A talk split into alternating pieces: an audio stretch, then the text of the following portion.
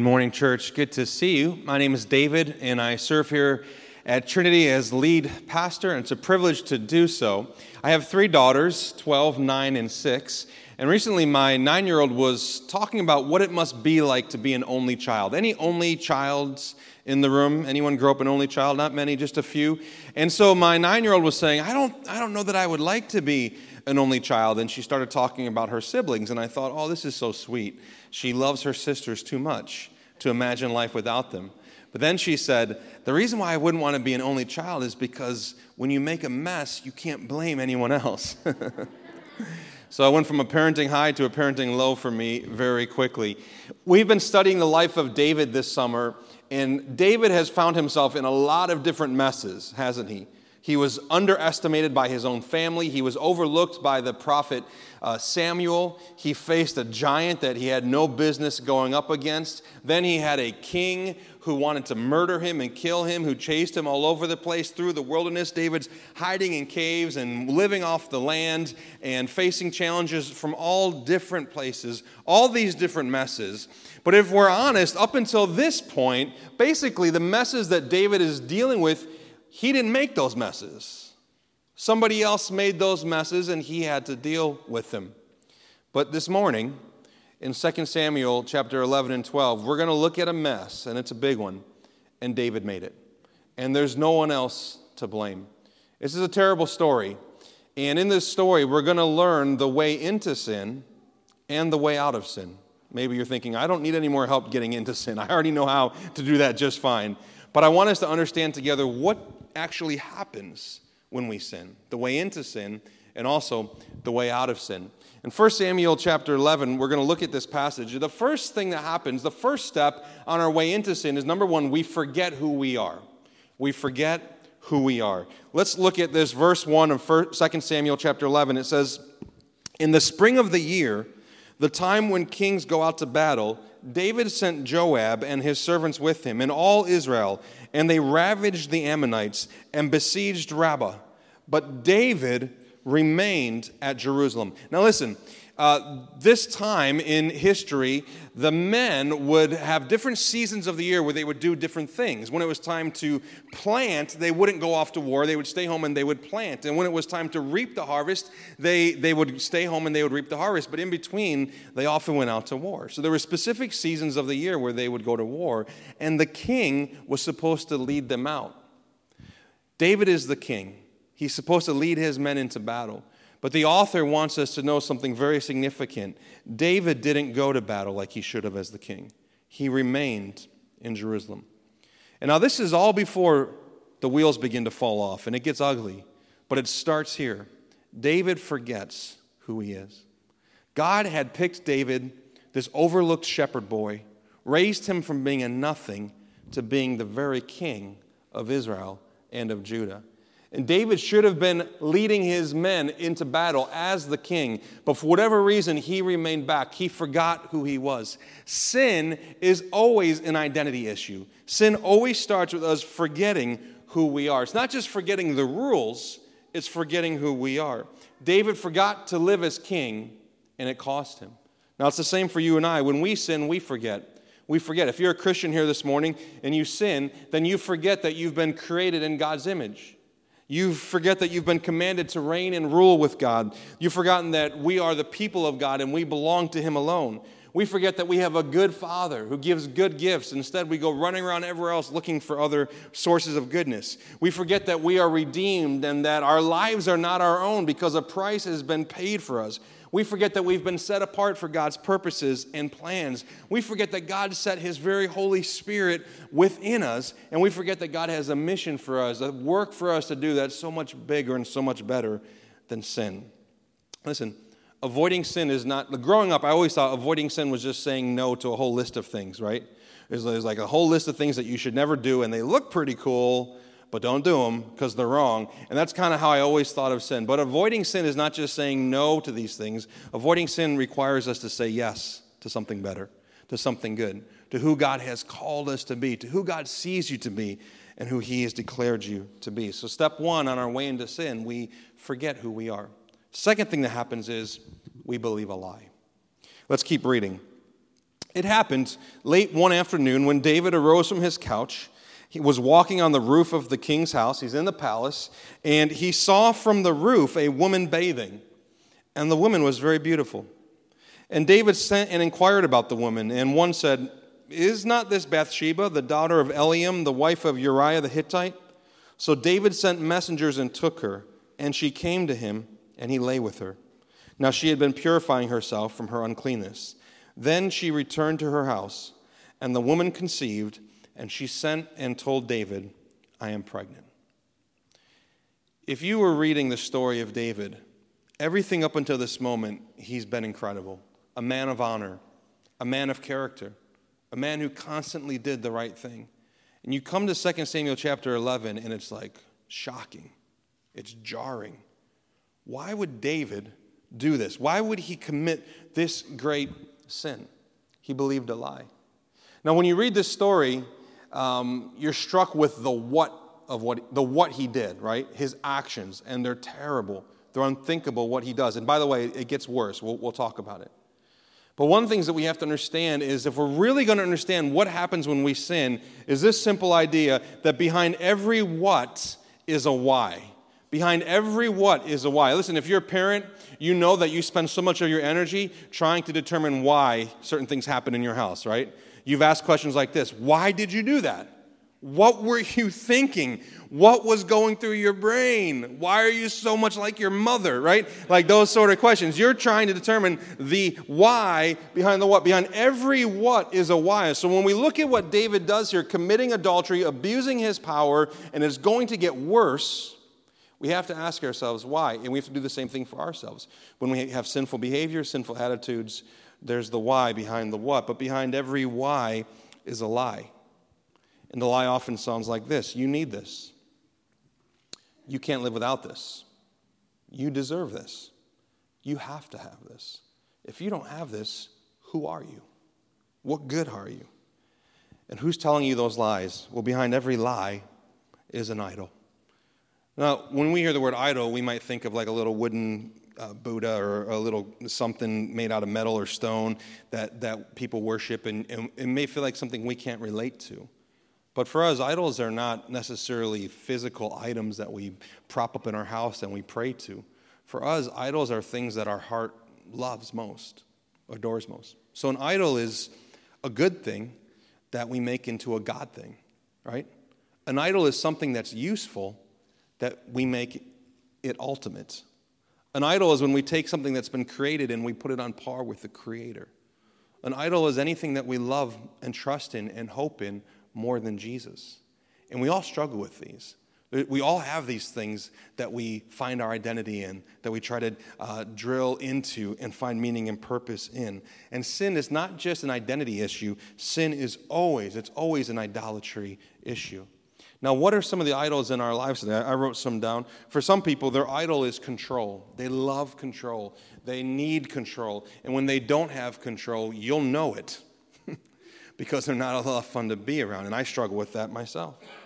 Some people, their idol is approval. Every room they walk into, they need to know that they're liked, that they're accepted, that they fit in. Every relationship, their emotional well-being is at stake based on how they're treated. For some people, their idol is comfort, and anything that gets in between you and your sweatpants and your remote control at night uh, is seen as a threat. For other people, it's respect. They'd rather die than not be respected. They'd rather not live than have the respect of people around them. Some people, it's independence. They're going to do it their own way, and no one's going to tell them otherwise because that's how life makes sense to them. For other people, it's being right, and they got to get the last word, and they got to win every single argument. Listen, sadly, I can relate to all of all of those, all of those. What about David? What's going on in this story? I've heard this story many times, and when I read it this time, what jumped out at me was the word power. David had a lot of power. Think about it. He went from having no power, the youngest of seven brothers. If you're the youngest of seven brothers, you don't win anything. You have no power. He went from being a shepherd, youngest in the family, to now he's the king of Israel. God raised him up and gave him so much power. It should have been enough, right? It never is. That's how idols work. They don't satisfy. They say they will, but that's the lie.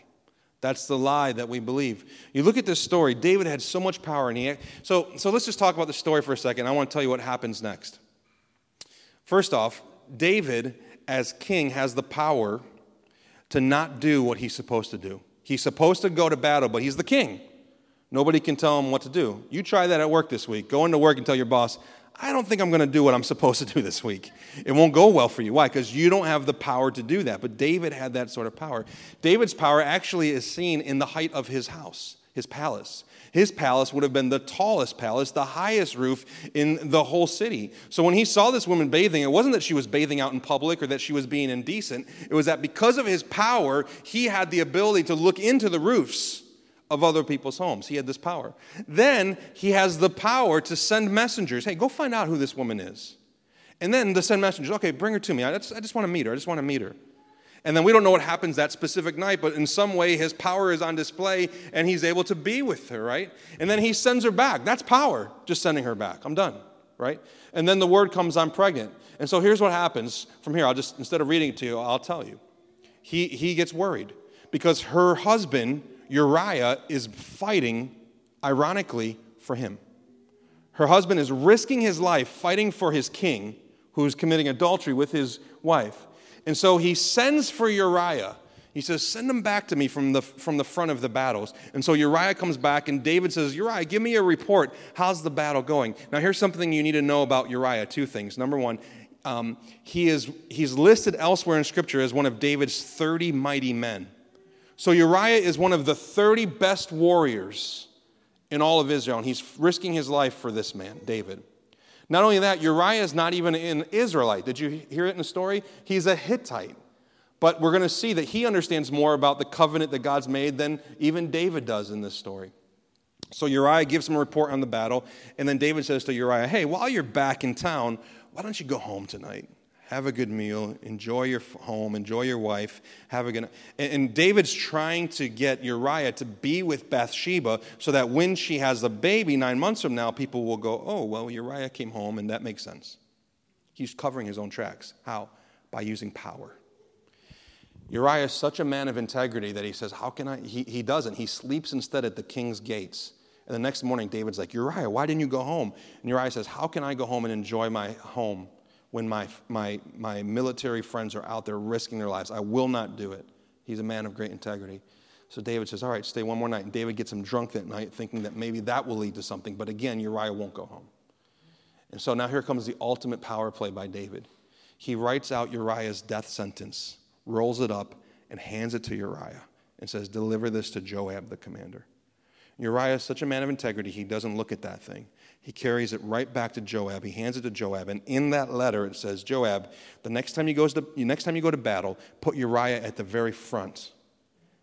And right in the heat of battle, when it's at its worst, pull back everybody else and basically expose him so that he'll die. And that's what happens.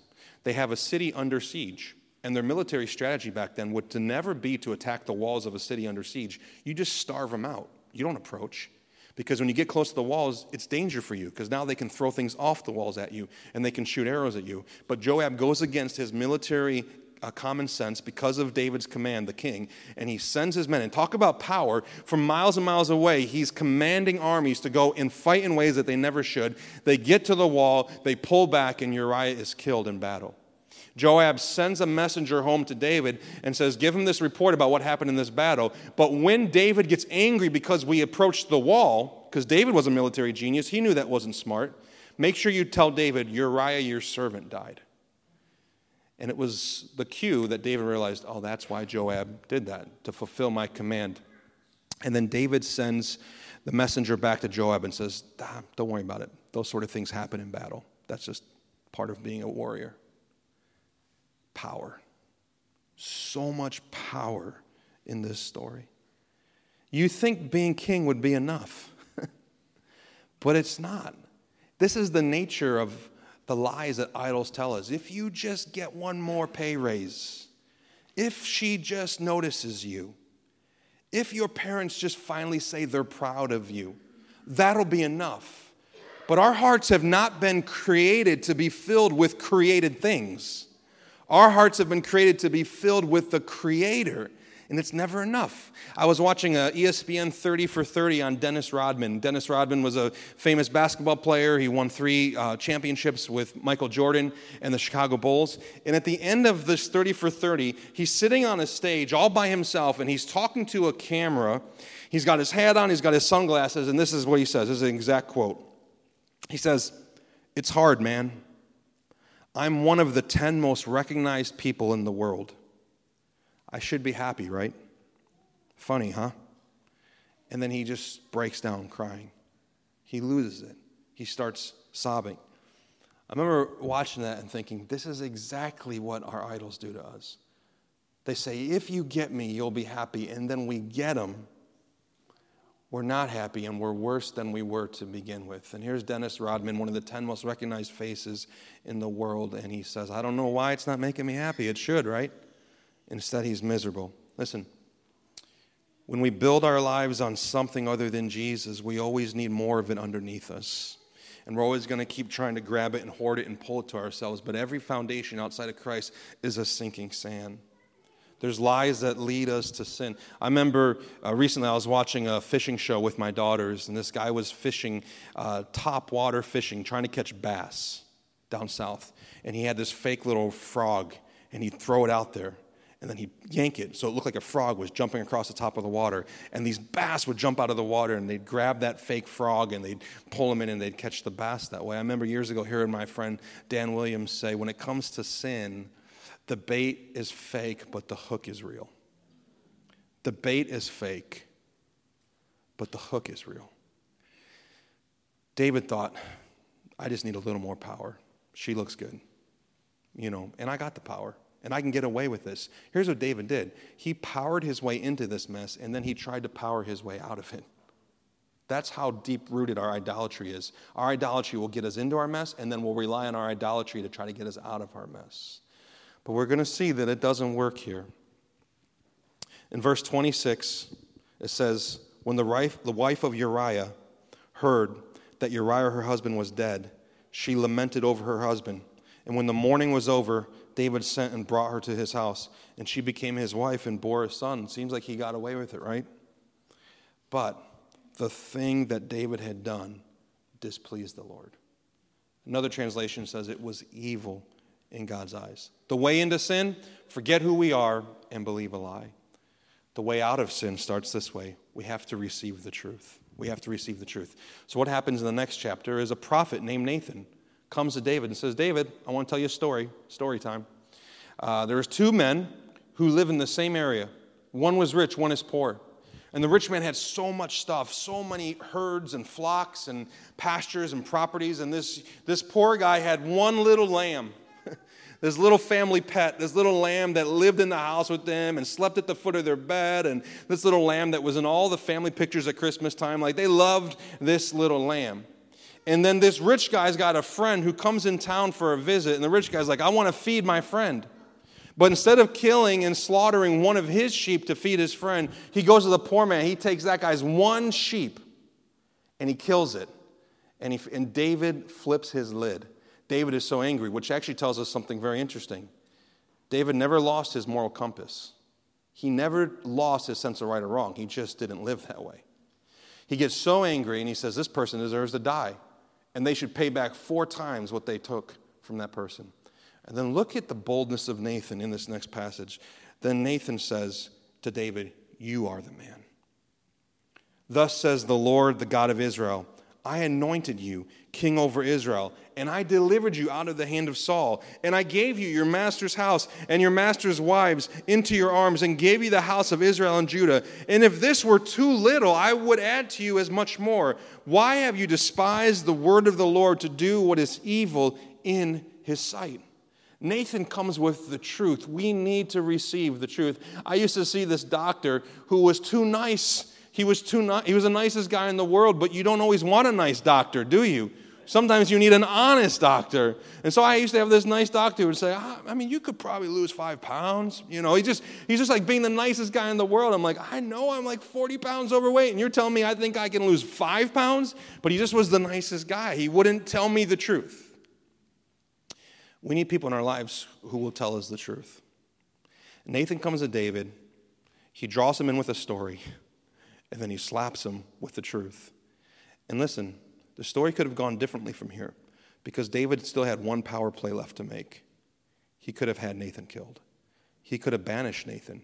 He could have kicked him out and called him a false prophet.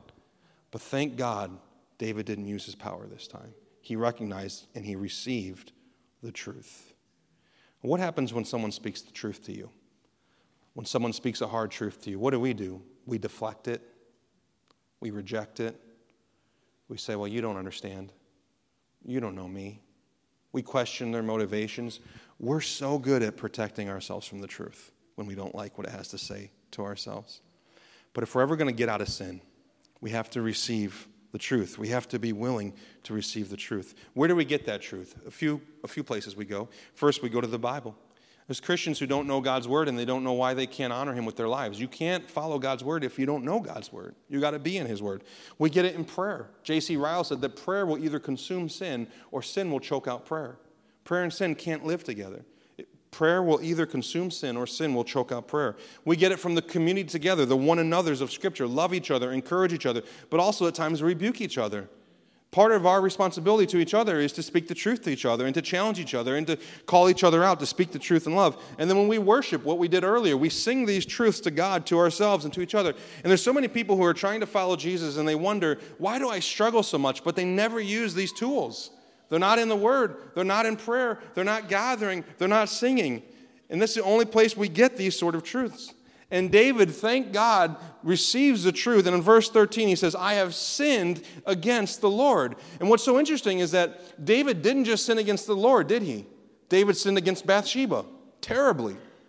Abuse of power. David sinned against Uriah, had him killed. David sinned against Joab, made this man lead his men into a defeat.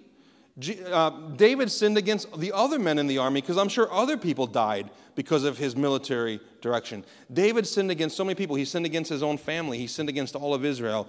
But what he says is, I sinned against the Lord. Now, what's happening? Is David ignoring all the people he's hurt? No. David understands a very important truth, and this is it. Listen, we never sin against each other if we don't first sin against God. All sin is first against God. Think about what David did. He first he broke the tenth commandment, which is coveting. He wanted Bathsheba. Then he broke the seventh commandment, which is adultery. Then he broke the sixth commandment, which is murder. But first and before all of that, he broke the first commandment, which is you shall have no other gods before me. David had another god in this story. It was power. He needed to receive the truth, and he understood that he sinned against God. Now, a couple quick questions. We're going to close soon, but here's some things you need to reflect on for yourself this morning. What truth that can confront a specific area of your life have you been ignoring, avoiding, fighting against? What aspect of who you are, what flaw, what struggle are you most offensive about, and nobody can talk to you about it? That's probably an area where you need to receive the truth. How is God's word challenging your natural desires? And who have you given permission to speak hard truth to you? We all need people in our lives who can speak hard truth to us. So how do we get out of sin? Number one, we receive the truth. But then lastly, we have to remember who we are. David repents and he returns. Repenting is remembering who Jesus is, that he's better than power, control, approval, access. And repentance is not turning from bad behavior to better behavior. Repentance is turning from idols back to Jesus and seeing the worth of Jesus and the worthlessness of our idols. They say they can do things for us that they cannot do, but what Jesus said he could do, he did. Jesus said, I will die and I will be resurrected, and he pulled it off. He did it. And what Jesus said he will do, he will do for us. We turn from these things. And in Psalm fifty-one, verse twelve, we have David's psalm of repentance. And he says, restore to me the joy of your salvation and uphold me with a willing spirit. Here's what David is saying. Remind me of who I am, but first remind me of whose I am, right? You'll never know who you are until you know whose you are. You belong to God, and because you belong to God, listen, if you're here this morning and you're a Christian, because you belong to God, you are a child of God. You've been adopted into the family. God chose you before the foundations of the earth. He chose you. He knew your name. He pre- he, he predestined you to be saved and to be rescued by him. Jesus gave his life for you. He saved you. He sanctified you. He sealed you for the day of redemption. You're a child of God. You are righteous in the Father's eyes. Don't forget who you are. When we forget who we are, we sin. But when we remember who we are, we return. And we look to Jesus and we place our hope and our trust in him. There's a path to wholeness, but it's painful. It's receiving the truth and remembering who you are. One of my girls' favorite movies is the movie Moana. And in Moana, there's the main character. And at the end of the movie, she comes face to face with Te Fiti. And Te Fiti is this um, sort of mythological character who's this beautiful island creature, but he or she, I forget what it is, forgot its nature. And by the time she confronts Te Fiti, she's become a, a volcano, rock and fire. She's forgotten who she is. And Moana sings this song to her. I want you to see these lyrics, but as I read them to you, I want you to hear God the Father saying these words to you. Listen.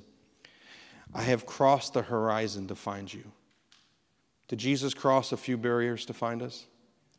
I have crossed the horizon to find you. I know your name. They have stolen the heart from inside you, but this does not define you. This is not who you are. You know who you are. That's what God says to us when he finds us broken in our sin. He looks at us and he says, I came so far for you. I came so far for you. So many things in your life and so many things in your heart are trying to steal your heart and steal your joy and, and, and rip it from you, but that doesn't define you. That's not who you are. I know your name and I know who you are. That's the God that we serve. That's the God that saves us. That's the God that we return to. That's the God that's so much better. He's so much better than anything else and anything less and all the idols. You can have try to chase all the power, all the control, all the pleasure, all the happiness. It's going to leave you empty. But Jesus came so that we could have full life, life to the fullest. Let's pray together.